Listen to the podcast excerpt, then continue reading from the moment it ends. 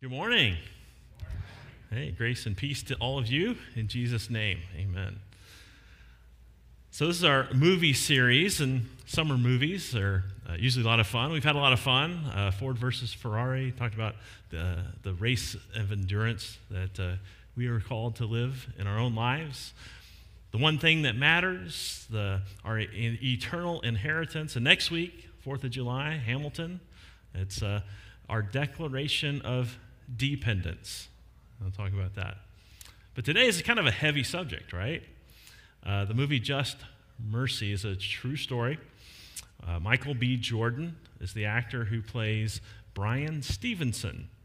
Bryan Stevenson is a Harvard Law graduate who moved to Alabama to start the Equal Justice Initiative in the 1980s.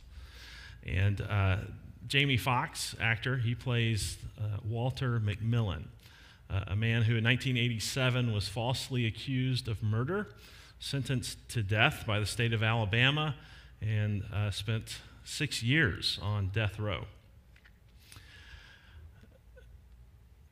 Just Mercy is the name of uh, O'Brien's book and, and the name of now this, this movie. And so those are the two elements that I want to talk about today. If you look at what Jesus said in Matthew 23 23, now if you want to memorize verse, that's a good one. Easy. 23, Matthew 23 23. You remember that one.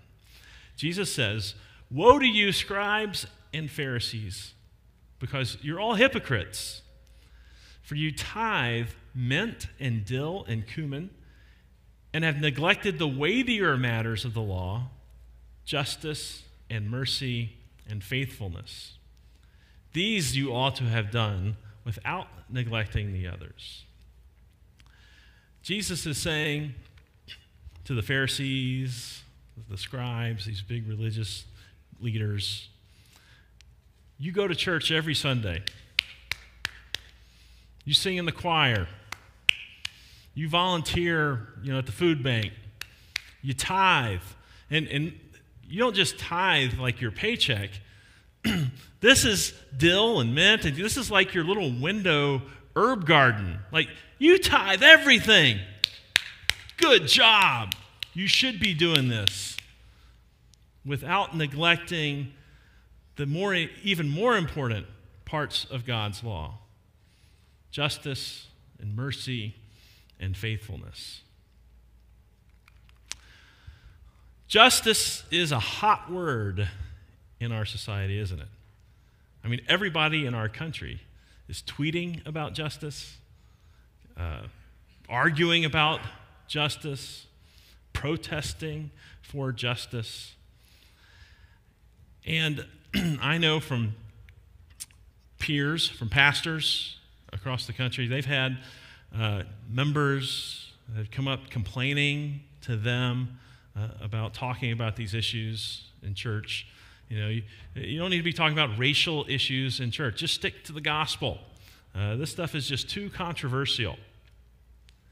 And I've heard from friends of mine who are minorities who are struggling too because they're talking about justice everywhere.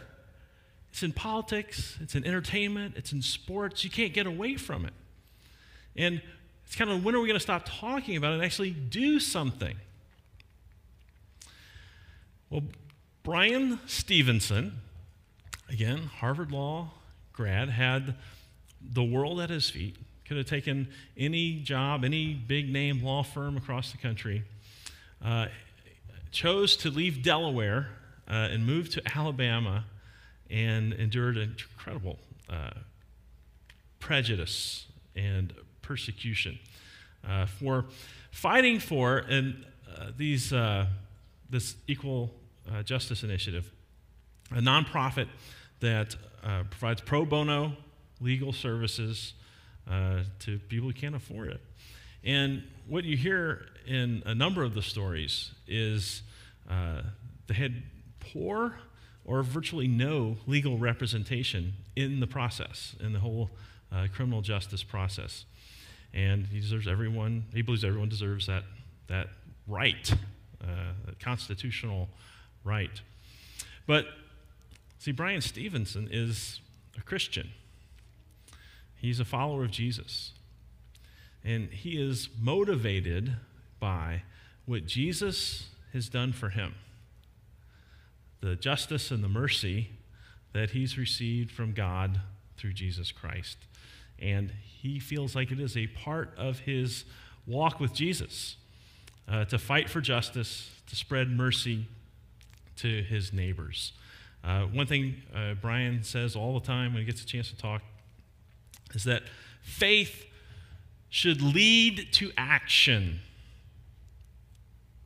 Faith should lead to doing something. It's not a new theological concept. You can go all the way back to the Old Testament. Uh, during the days of the prophet Micah, uh, the people of Judah, the kingdom of Judah, was going through a time where the rich and the powerful were abusing and using the economically depressed. Now, the rich and the powerful were still going to church, they were still singing to God, they were tithing. Okay, but they weren't living out this just justice and mercy. And so Micah had some really harsh words for his neighbors. He said, He has told you, O man, what is good. And what does the Lord require of you but to do justice and to love mercy and to walk humbly with your God? Now we'll talk about the first two words there. I imagine uh, everybody has a decent understanding what it means to walk humbly with God, right? Thy kingdom come, thy will be done on earth as it is in heaven. Jesus, not my will, but your will be done. We walk humbly with God, we submit to the will of God. Let's talk about justice and mercy, the two hot words, buzzwords anyway. Well, in, in the Old Testament, the word justice is mishpat. Can you, can you say mishpat? Yeah, it's a fun one to say. Mishpat. And there is this legal uh, connotation to the word, but it's used over 200 times in the Old Testament. And often it is, it is depicting this perfect society that God is creating, uh, where everyone is treated fairly. When you think about justice and you think about the legal aspect of that, uh, you think of the law. If, you're, if you've been to confirmation class, if you've read the catechism, if you think about law, you think about the Ten Commandments, right? You think about the Ten Commandments, it's just really God's will, right? Because just imagine what the society would look like if everybody followed the Ten Commandments. How wonderful would it be? I mean, you wouldn't have to carry around a big wad of keys in your pocket you wouldn't have to memorize 1,000 passwords, different passwords for every single account online. Is that frustrating? Am I the only one that's frustrated by that? Right? Every time. Now I'm to the point where I just have to reset pass. I had a password last night. This is the new requirement. It had to be 10 letters long. They didn't care if it had a number or a character, they just had to be 10 letters. So I just used my password twice, but I won't tell you what that is. But it's frustrating, but just think how wonderful it would be. Everybody followed the Ten Commandments. Everybody did justice, right? God's justice, and, and treated everybody fairly. Now, mercy, this is even more fun Hebrew word to say. It's chesed. Chesed. You can say it. Well, you're not wearing a mask. Don't say it if you're not wearing a mask. But uh, chesed is the Hebrew word for mercy, and it's God's unmerited grace it's God's unlimited compassion. God says, my, ner- my mercies are new every morning. It's God's pouring out his love on us. Now, in our use of the words today, we think of justice and mercy as kind of being opposite, or at least the different, different aspects. So, justice, we think of uh, you get what you deserve, right? Do the crime, do the time. Mercy is the other way. It's you get off, right? You're forgiven, but you, you get off from, from getting what you deserve. But that's not the case. Justice and mercy belong together. Hear, O man, what does the Lord require of us but to do justice and to love mercy? So think about it. One way you can look at it is that mercy is the motivation, justice is the action. Again, Bryan was a Christian, a follower of Jesus. He was motivated by the mercy, incredible unmerited grace, unlimited compassion uh, that Jesus had for him. And his action was to persevere through many difficulties uh, to bring God's love, mercy, justice to his neighbor. He moved again from Delaware uh, to Alabama. He took on Walter McMillian as the main uh, person in the story uh, that uh, falsely accused uh, of murder on death row. And he takes up this case, which is kind of picking at a scab in the community. Uh, they, they, they want it to go away. They feel like it, justice has been and they're trying to move on. And there's a very violent reaction uh, to Bryan. So not only does he not get paid, right, but he's prejudiced, he's intimidated, his death threats against him. Now, all of that is just a shadow of what Jesus went through for Bryan and for you and me. Jesus was an innocent man who died for the guilty. He took the punishment that we deserved willingly, willingly sacrificed himself for you and for me. Now, on the cross, justice and mercy intersect. Is the cross perfect justice? Well, Romans 3:23 tells us that the wages of sin is death. Is anybody here a sinner? Yeah, we all just confessed it. Uh, we're all sinners and we all deserve death. That's God's justice. So on the cross, Jesus emptied himself, disadvantaged himself of being God so that he could take upon himself the sins of the world, so that he could die in our place. That is God's perfect justice, the punishment, the wrath of God against all sin of all people has been poured out. It has been executed. Justice has been executed. Perfect justice, yes. On the cross, is that perfect mercy? Oh, wow. A substitution? A, a, a, in the stead of the punishment that we deserve, Jesus takes on all of our sins and his compassion. He, he gives us all of the credit, all the A pluses that he earned, we get credit for. That is perfect mercy, unlimited compassion, unmerited grace. Justice, mercy intersect at the cross. It's perfect, perfectly executed.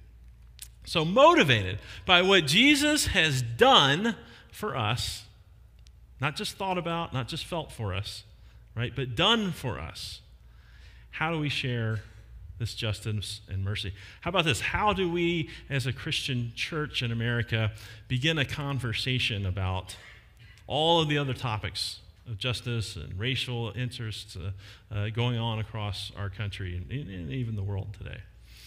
Where do we start? Well, I read a book. It's called The Color of Compromise. And then the, uh, the author uses uh, an acronym, ARC.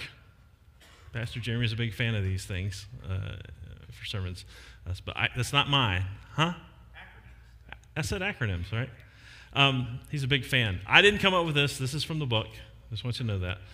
Uh, but anyway, he uses the word arc because of a famous quote by Martin Luther King Jr., who said, The moral arc of the universe is long, but it bends toward justice. So, uh, step number one how do we begin? How do we engage? Well, number one is awareness. How can we help someone who is suffering if we're not even aware that they're suffering? Now, this is the step that I am at personally, and I would guess many of you are as well, though some of you may be more advanced, more sanctified uh, in your walk with the Lord. But I am I'm at this step. This is what I'm going to concentrate on uh, immediately. Uh, awareness, being more aware. And how do you become more aware? You listen. You listen. Look what God does for us. Jeremiah 29. Then you will call on me and come and pray to me, and I will listen to you. Now, how many of you, let's just be honest right now. You don't have to be honest with me, but be honest with God right now. How many of you, 100% of the time, when you go to God and ask Him for something, you're right? Your perspective of the world is correct. You know what you're asking for is for the best for you, your family, the world, and you just got to make God understand it. Come on. But you know what? It doesn't matter. God listens to us anyway. He always hears us when we cry out. So maybe some people have some perspectives that don't match ours. Maybe they're wrong. It doesn't matter. They deserve to be heard. We deserve to listen to them. Maybe we should walk a mile in their shoes before we decide if they're right or wrong.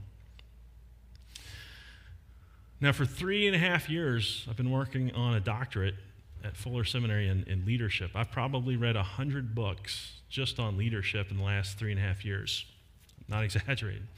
Uh, there's one thing uh, that is universal. It doesn't matter if you're leading a family, if you're leading a practice, if you're leading a business, if you're leading a church or a school, uh, uh yeah, a small business. If someone thinks there's a problem, if it's on their staff, if it's a customer, if someone thinks there's a problem, there's a problem. They may be right, they may be wrong. Maybe that's not what the problem is at all. But just that they think there's a problem, there's a problem. Somewhere in the communication, somewhere in the execution of the plan. Okay, there's a lot of people in our country who think there's a problem right now. Maybe they're somewhere in the middle. Maybe they're right. Maybe they're wrong. But there's definitely a problem. And the first step is to be aware of the people who are suffering, who feel like they're suffering injustice. First step is just to listen. We can all do that. That's where I'm at. Baby step number one. A, be aware. Baby step number two, R, relationships. Uh, now, relationships isn't just, oh, you need a more diverse friend group on Facebook or something. No. Uh, when I'm talking about relationships, I'm talking about being near people, walking beside people. So, in the, in the trial, in the, in the proceedings, uh, Bryan, the attorney, Walter, the convict, they discover that there is in a mountain of evidence that will exonerate Walter, that was suppressed and denied in his first trial. And so when they discover this evidence, they're excited. They're like, this is a slam dunk. This is so exciting. So they go to the appeals court, and the appeals court denies the motion, denies, you know, suppresses the evidence, doesn't allow the testimony. And they are devastated. They're crushed. And Walter asked Bryan, this has already been four years. It started in 87. He was arrested in 1987. Not 1967, 1987. Now in 1992, it's, uh, they had suffered this big defeat at the appeals court. And uh, uh, Walter asked Bryan, are, are you done? Are you going to quit? And Bryan said, Absolutely not. We're going to press on. You see, Bryan stayed with Walter through his darkest days. And that's really hard to do. It's really hard to walk with someone who's hurting because when they hurt, you hurt. And our instinct is to, uh, stay away from that. I got enough of my own problems. I got my own emotions, my own struggles. To help someone else carry their burden sounds something like Jesus. So take my yoke upon you.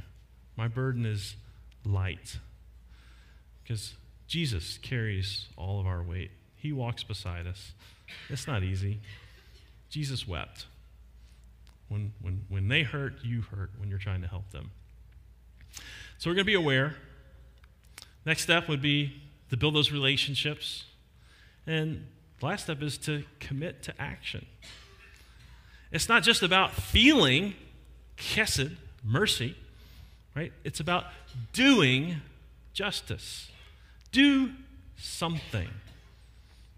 Again, Bryan left Delaware, moved to Alabama, had devoted his whole life, last 30 years, he's 115 uh, inmates falsely accused of murder uh, have been, been retried, new evidence, re examined, fair trial, and, and released. Commit to action. Faith should lead to action. And this is exactly what we see from God. God is aware of our condition. He knows every hair on your head, He knows every thought, He knows what's happening to you today, He knows what's going to happen to you tomorrow.